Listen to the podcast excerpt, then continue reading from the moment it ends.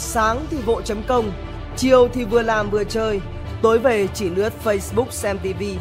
Người trẻ ơi, sao nỡ đánh chìm tương lai của mình như vậy? Chuyến đi tuổi trẻ chỉ có một chiều, bạn tùy tiện mua vội một tấm vé, bước lên xe không biết mục đích của mình là gì thì liệu sau 30 tuổi, cuộc đời của bạn sẽ đi về đâu? 90% số người trẻ tuổi mà tôi gặp hoặc nghe kể lại, họ luôn sống không có mục đích, chỉ sống sao cho qua ngày. Phần lớn họ chỉ cần có được một công việc ổn định là cảm thấy bản thân mình rất giỏi, hoặc ít nhất cũng cảm thấy mình hơn hẳn những người chỉ biết dựa vào các mối quan hệ của cha mẹ, hoặc những người không được đi học, không qua đào tạo trường lớp rất nhiều lần. Khi tôi hỏi họ rằng hiện tại bạn đang đứng ở chỗ nào, sau 30 tuổi thì bạn đang đứng ở đâu, thì họ trả lời rằng dù cho có là công việc gì đi chăng nữa, là phục vụ trong tiệm nước giải khát hay trở thành nhân viên hành chính, kiếm được 10 triệu một tháng là tốt rồi. Chỉ cần công việc nào đó có thể giúp họ kiếm đủ tiền nuôi sống bản thân thì họ sẽ nghĩ công việc đó chính là công việc tốt đẹp. Hàng tháng có lương, có chỗ ở, cơm ăn áo mặc, thỉnh thoảng đến nhà hàng ăn uống, đi dạo ca hát. Đến cuối tháng khi tiền lương của cả một tháng trời làm việc bị tiêu sạch, họ đành tạm gác lại chi tiêu và chờ lương. Cuộc sống như vậy chẳng khác gì sống trong chiếc lồng riêng của bản thân họ. Vì kiếm tiền không ít nhưng cũng không thể gọi là nhiều, họ không thể toát ra khỏi chiếc lồng để tận hưởng cuộc sống tự do bên ngoài. Nếu hiện tại họ không nhận ra điều này thì năm hoặc 10 năm nữa họ chỉ có thể ở trong chiếc lồng chật hẹp đó mà ngước nhìn những người thành công ở bên ngoài thế giới.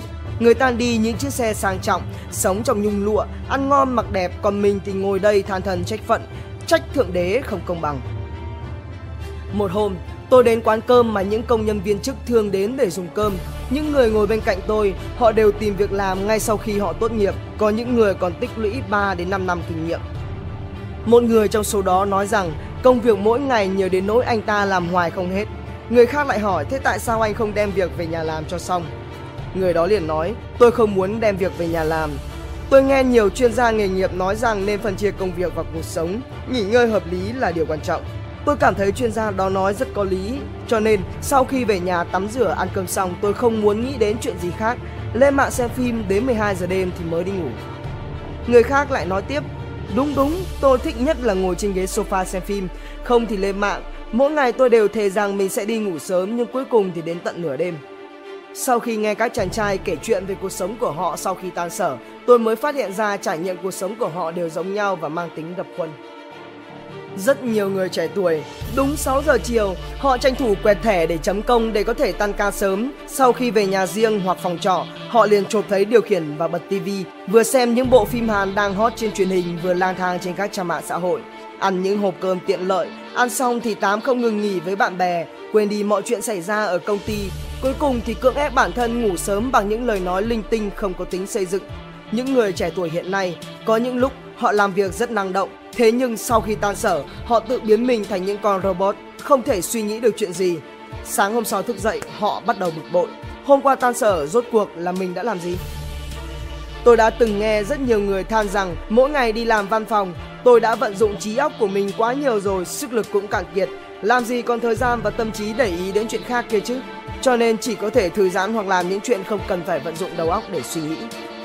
Đa số những người trẻ tuổi hiện nay thường lãng phí thời gian vào những việc linh tinh mà bản thân họ lại thiếu nhận thức trong việc quản lý thời gian. Đó mới là nỗi khổ tâm lớn nhất của những người trẻ tuổi. Tôi nhớ mình có đọc một số tài liệu thống kê trước đây, việc nhân viên văn phòng thường làm sau giờ tan sở nhất là lướt net và xem TV. Đó là hai thú vui không thể thiếu của họ. Đây không phải là chuyện gì sai trái, nhưng chẳng lẽ họ không nghĩ rằng làm như vậy là lãng phí thời gian và mất đi khả năng sáng tạo của họ hay sao?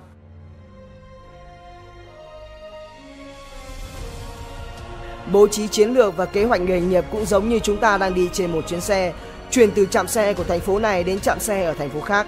Lúc bạn đứng ở trạm xe, dù cho bạn chưa có kế hoạch hay mục tiêu cho tương lai, bạn tùy tiện mua một tấm vé, cũng lên xe như bao người khác. Sau một tiếng đồng hồ, bạn cũng xuống xe với họ. Lúc này, bạn mới nhận ra mình đã đến ngã tư đường. Điều mà bạn có thể làm là bước tiếp. Lúc này, dù cho bạn có hối hận thì cũng quá muộn. Bởi vì chuyến xe chở bạn là chuyến xe một chiều, không thể quay trở lại.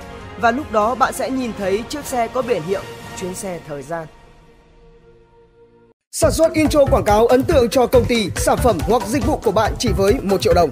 Liên hệ Zalo 0964 002 593 hoặc truy cập website quảng cáo itb.com để biết thêm chi tiết.